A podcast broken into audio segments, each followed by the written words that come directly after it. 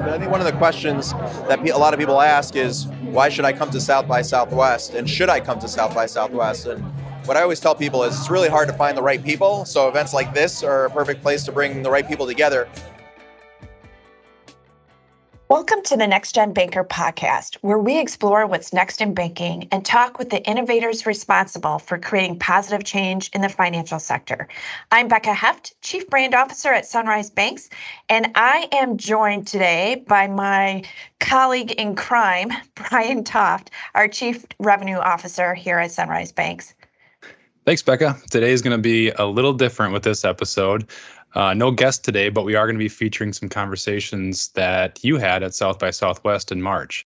And just a reminder don't forget to check out our musical feature at the end of the podcast, uh, where Next Gen Banker features musicians from all over the world, all over genres. Be sure to check it out at the end of this episode. Many people have probably heard of South by Southwest, uh, although most people probably think of it as a music festival. There's actually a tech and more specifically fintech portion of the festival as well. So I wanted to ask you a little bit about that because I know you and a couple other folks from Sunrise got to attend South by Southwest. So tell us a little bit about like what is it like? Is it is there music? Is there technology? What's happening there? Um, all of the above. I remember the first time I went, and this was probably 2017. Um, I went down to Austin, Texas. And so South by Southwest attracts, I think in 2019, attracted over 400,000 people who attend the conference and then the conference outside of the conference, so to speak. Um, but you're right, it is a convergence of technology, film, music, education, and culture. And just to, to like paint a picture, I remember the first time walking down 6th Street and all of a sudden the street shut down and there was an electric car rolling in a huge bubble, like a plastic bubble, down the street with a marching band. So okay. imagine all your senses being ignited and it's highly energized. It is a very different conference and not a traditional conference that um, we've all been been to in the past. Yeah, a couple of the other attendees told me that they had a chance to create their own NFT at this. So this is really future focused. Is that right? Yeah, and in fact, um, I think it was Jason Henrichs from Alloy Labs and Provoke FM who's told me that you go to South by Southwest because that is where the future is. And it's futuristic from all aspects. So, not only are there some uh, film debuts that are happening there, and so you have kind of that Hollywood side of stuff with film and music, but this is where the cutting edge technology companies are. This is where fintechs are. This is where venture capitalists are. And it's a really wide range. I mean, I met a lot of executives down there, but I also met a lot of founders and people who were really excited to be there and learn from each other and um, essentially make an impact. And I'm hoping we can talk a little bit more about that later too. Yeah, and uh, you mentioned it a little bit. It's it's a traditional conference in some ways, but not in others. So they do have a conference center, but then what's outside of that? What what did you experience? Tell us. Do you have any stories about that? Oh yeah. So I, I mentioned the car and the bubble and the marching yeah. band. So at the end of Sixth Street, um, what I noticed is that brands were taking over different bars or different houses or different buildings and it was very experiential. So, for example, there was a brand that had taken it was Mashable, which is an internet uh, news brand, and they had taken over this unoccupied building and created an experience. So, in one corner, you have puppies that you're petting, and the other corner, you're trying to you're seeing the latest technology to share communication. And then in the far corner, there was a Polynesian bar serving drinks. So it was very eclectic. And then um, this past year in 2022, it was interesting, of course, being after the pandemic, first in person since the pandemic, and seeing houses um, like the European Union taking over a very large building and with the Ukraine war and Russia recently occurring that they ha- there were a lot of conversations about what can we do internationally, what can we do in the US. So very focused in on using innovation and solutions. And then like you said, there's you know, NFT companies were there. Ripple was there, where I could get an avatar of myself and put myself as an F- NFT or non fungible token out on the blockchain. So it's just like you have, you buy a ticket to go to the actual conference sessions, but then there's these different panel discussions and different experiences outside of the actual conference center in these houses. That's great. It's one thing to read about NFTs and read about Web3, and it's a whole nother to actually get your own and experience it yourself. So maybe we should transition to the interviews. You had a chance to talk to some interesting people down there, and we're going to play a few interviews and then discuss what comments they had. Should we jump into the first one? Yeah, let's do it. And just to give a preface, so we were walking around South by Southwest across the city, and we were talking to people as we met them, whether it was at fintech um, events or houses that had fintech startups there or fintech mid-sized companies. Um, we had talked to people on the street, so it, it was quite a myriad. Um, but it was pretty exciting at the same time. So, yeah, let's go ahead and start it. This first attendee is going to talk a little bit about why it's beneficial for those in the financial industry to check out South by Southwest. And here's what they had to say. I think one of the questions that a lot of people ask is why should I come to South by Southwest and should I come to South by Southwest? And what I always tell people is it's really hard to find the right people. So events like this are a perfect place to bring the right people together. Very heavy on the VC side. Um, you get uh, some emerging fintechs, uh, some banks, I would say, in terms of fintech, and a lot of crypto, right? So that's where it definitely skews. Um, if you're looking to raise capital, this is a great place to come if you're a fintech because you have a lot of people desperate to find the fintechs, and there aren't a ton of there's not a ton of uh, competition uh, in that sense. So in that clip, he talked about finding the right people and connecting with others. When you were at South by Southwest, what kinds of people did you have a chance to meet, and uh, who were you connected with? Yeah, you know, I think I was amazed. I first off, I tried out my new digital business card and I feel like I used it so many times and I filled up my paper card holder as well with just so many new people and not just from the US. Um, I was just looking at the South by Southwest stats, and there's about 20% of attendees who are from outside of the US. So I was meeting people from all over the world. As this gentleman told me, there are a ton of venture capitalists and a lot of fintechs and just a handful of banks. But it was really fun to be there as a bank because to hear all these great things on these great ideas and these great businesses, fintechs that were starting and what they were hoping to accomplish it was very energizing. I don't know if you picked up some of the music in the background, but um, and the the crowds that were there, but it was just such an energizing few days in Texas. I love that excitement, and when you talk about you know emerging fintechs, and he talked about banks and and crypto, you know, there's all this, all these things happening in fintech and financial services and it's probably one of the most exciting times to be a part of it. And South by Southwest just seems to enhance that. Yeah, Brian, have you been to South by Southwest? I have not. But did I do I remember that you had friends who live in Austin? And so what from a local perspective, what's their uh what's their take? Yeah, like a lot of people uh, have friends in Austin, and the, the, funny thing about Austin, they say, is nobody's actually from Austin. Everybody's a transplant to Austin.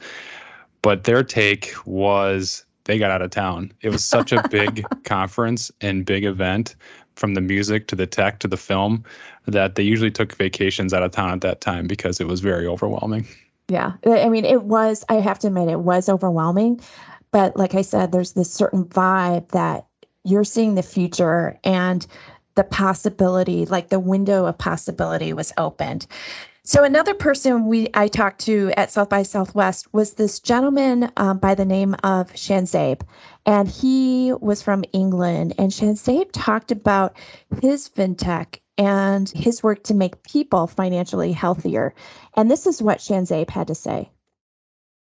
Right, so networking with other like minded individuals and really just trying to find ways to help Americans alleviate financial stress. And so my whole goal is just finding other people in similar situations and networking. And so, yeah, that's what's what I've been uh, really thinking about. And did I hear you are launching a new company very shortly? Yes, yes. So it's uh, called Stately Credit, and it's a financial wellness platform that specializes in providing affordable salary linked loans as an employee benefit.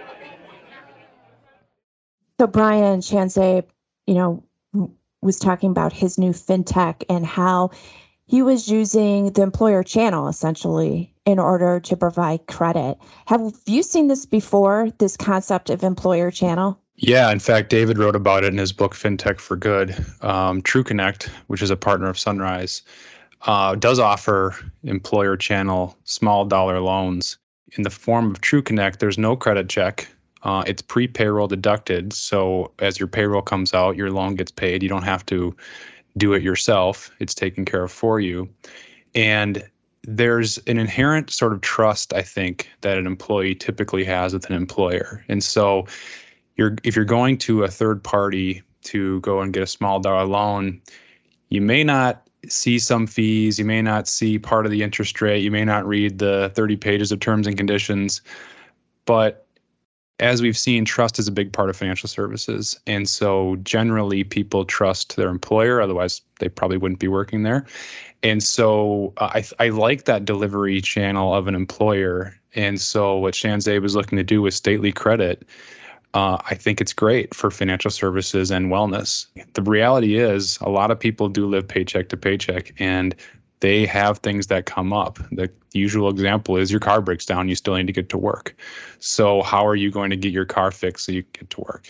Um, I, I I also think there's there's other things happening in the the employer channel. We're seeing credit builders, we're seeing earned wage access, or other opportunities for people to borrow uh, money at a relatively low cost sometimes for hours they've already worked in that earned wage access um, concept. So I do like that channel of allowing your employer to offer as a benefit some financial services. Yeah. And I know from whether it's TrueConnect or some of these other employer channel fintech offerings that the story, the customer stories that come out are really powerful. I think you um, alluded to one around my car breaking down. I've heard stories around employees using this emergency fund for that. I've heard it being used um, because their health savings account isn't necessarily full if it's in the beginning or the middle of the year. So they use this, you know, products or type of product to be able to meet that immediate need without breaking the bank, so to speak. Do you see this? Do you do you think there's a trend here happening with employer channels? Do you think there's a future in that if you had a crystal ball? Yeah, I think look at the great resignation. People are looking for reasons to work at a company besides just a paycheck. And companies are trying to figure out ways to offer benefits that are outside the norm from health insurance, dental insurance, and and that's it, 401k. So uh, financial services could be one of those benefits along with a lot of other things. So I, we're seeing, I think, a lot of employers start to look at those things say, how can we keep our employees? How can we create a culture? And how can we help them to meet their needs just outside of work as well? So I do think it's a trend. And I do think employers are looking to do that. Uh, and I think it's important that for people that are listening, whether you're a banker or an entrepreneur, that you should think about that for your employees and talk to your HR. Like, what are the options for additional benefits for where I work? Uh, because there are a lot out there and um, they're relatively low cost and they're easily accessible and they can help a lot of people. So, one of the things, Brian, that you're alluding to reminds me of this next person who I talked to down in Texas around the power of fintech. So, let's take a listen to this next interview. It's an interesting question. Um, I feel like I'm in an insular bubble within an insular bubble. So we're here in South by, which is very well insulated in itself, and then with this little fintech world that I find myself in. Um, but deep down, I understand that the power of fintech can break those bubbles and create um, unity, can create, uh, you know, break down any barriers that exist out there, and that's sort of one of those things that uh, gets me excited about the power of fintech is democratizing society, democratizing finance, democratizing wealth, and so that's something that, with all the macro events that we have going on, um, is quite relevant given sort of the mini cultural revolution we have here at the Luminaries event within a cultural revolution, within a massive macro cultural revolution. Um, and you have to be aware of that to really make an impact. You, you can't just be in your own bubble, you have to put it into the broader perspective. So, so this interview was done at um, the reference FinTech Luminaries, which is event, which is typically the second Saturday of March, and it is hosted by Alloy Labs, um, which is out of Chicago. And so imagine 200 um, fintech friends from across the world coming together. And one of the things that I picked up on this was really that, that stuck with me was that democratization of finance. Brian, you work with fintechs every single day here at Sunrise. You talk with people from all over the world. You're learning about um, what the new trends are, um, where fintechs are succeeding, as Sunrise is that bank to move, store, and lend money for these fintechs. My question to you is when you see a bank and then you see a fintech how do you how do you see that democratization of finance? Or how do you see this financial equity gap being closed? Do you see this working in fintechs and how? Well partly it's because of our mission but i think it's also true it's in fintechs as a whole. Fintechs are attracted to sunrise because of our mission about improving financial wellness. Um, so a lot of fintechs uh, that we talk to have that same mission in mind. But when you read about fin- financial technology in general, one of the reasons fintech has been such a disruptor is because they are trying to serve the un and underbanked, which is a mission that we've had for a long time. And we see that they can serve them better than a lot of banks can. And so that you're seeing disruption because people that are not traditionally in the banking system are gaining access to the banking system through fintechs because if you don't know out there you know fintechs in order to store move and lend money need a bank charter in the federal banking system. And so a lot of fintechs will partner with banks like sunrise to do those three things store move and lend money. And so we're seeing fintechs being a disruptor trying to go after those customers and clients that don't currently have access to the banking system and then you start to have that democratization of finance. Uh, and so it's pretty exciting to see that because we have a lot of good stories about that. And I, I can give you a couple examples. Um, one of the fintechs we work with is called MoCaFi. And, and Wole, the CEO of MoCaFi, has been featured on this podcast. And they are committed to closing that wealth gap that you mentioned, Becca. And so, an example is they will report your rent payments to a credit reporting agency to help improve your credit. So if you don't have if you don't have a home mortgage that goes on your credit, you could have your rent payments get reported. And so that's a tool to help improve credit for something that you're already doing today. Um, another one is is uh, is TrueLink. We work with TrueLink, and, and TrueLink is interesting because they have developed this whole ecosystem around offerings to help meet needs of people that are caring for others. If those others are in recovery, maybe they have disabilities, maybe they're elderly, um, TrueLink has a, a niche where they can serve those caregivers better than anybody else. And that's what you're seeing is fintechs that found a niche that have a need, they need to be served um, better than what they're being served today. And we're seeing that play out over and over again, whether it's climate or credit builder or you know underbanked, whatever it might be those are the things that are happening. So it's fun to be on the front lines of seeing that because it's really, really important and it's going to save people a lot of money down the road and it's going to help improve their lives um, very, uh, it's going to help improve their lives significantly. So let me ask you this Do you think that fintechs are inherently closing that financial equity gap like it, it becomes it becomes possible because they're listening to the needs of the customer closer or do you think fintechs in general are more altruistic I think we've talked to some that are definitely altruistic. Um, Fig Loans comes to mind, Financial Inclusion Group. I mean, they're very altruistic. And as we've seen at Sunrise, mission times margin, have you said many times, Becca, you know, you you the mission multiplies the margin and vice versa. Then you have more margin to multiply your mission. Um, so I think some of it is altruism, but I think some of it also is just have seen that the traditional banking system has not served people well and there's an opportunity there so it's both you know i think there's a mission there to serve those folks that haven't been served very well um, but there's also a, a, mission there to improve people's lives i think that's where the, that mission really does start to uh, if that's a truly authentic mission then that does start to kind of build upon itself so, our last interview is with Vanessa from Silicon Valley Bank, and we asked her about what the next gen banker looks like. I think the next generation banker looks just like a founder. You know, someone who really understands that experience. I think a lot of the infrastructure within financial institutions have been built by people who aren't going to use the product. And so I have a startup background. Majority of my team either works at a VC or startup before joining the bank. And I think having that real world experience to understand what the customer, in this case founders, need. So I'm really excited to see where where fintech and innovation is going to go these next few years. So, Becca, what do you think about what Vanessa said about what the next gen banker looks like? You know, I ended up speaking to Vanessa for quite some time. Um, and this was only a very small part of the interview. But I think she's onto something because, you know, for someone who's grown up in banking and has had traditional banker type role.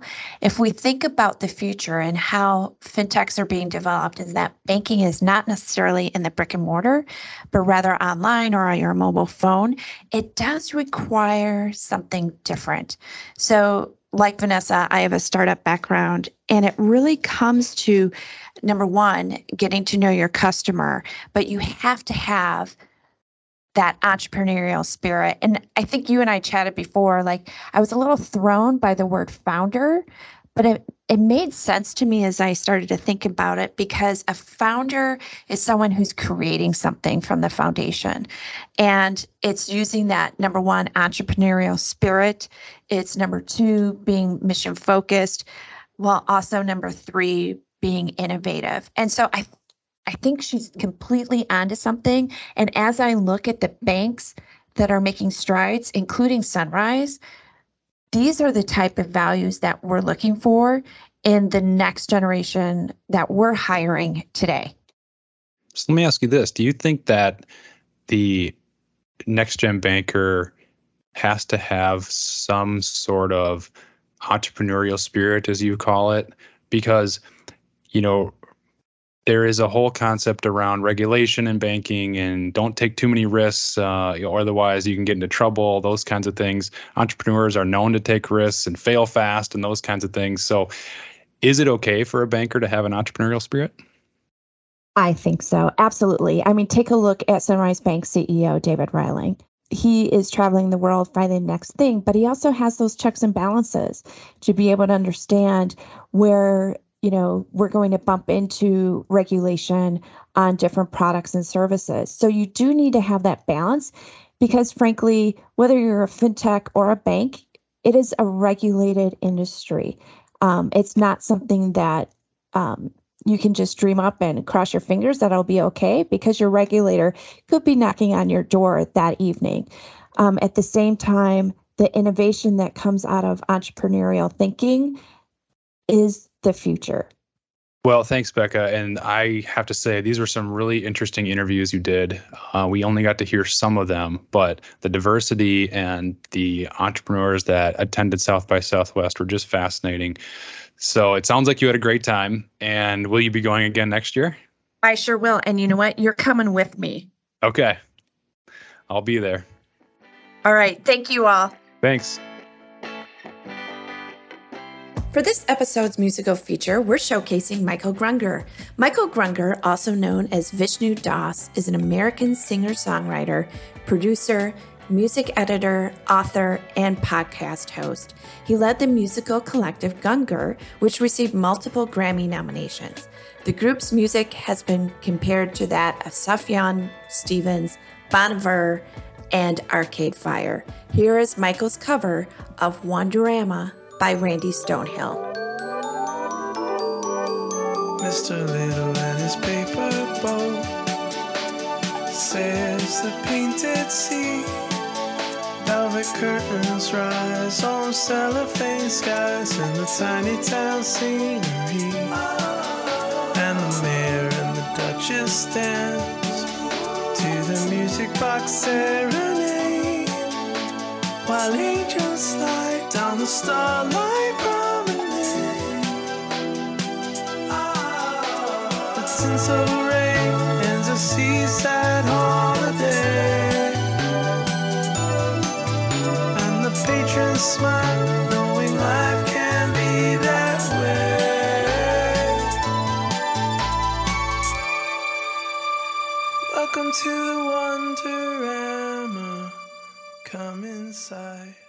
Michael Gungor covering Wonderama by Randy Stonehill.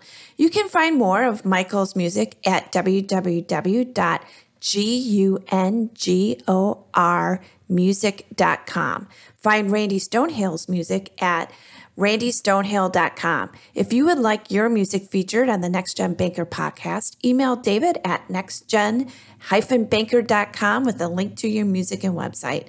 Thanks for listening to the Next Gen Banker podcast. We'll see you next time.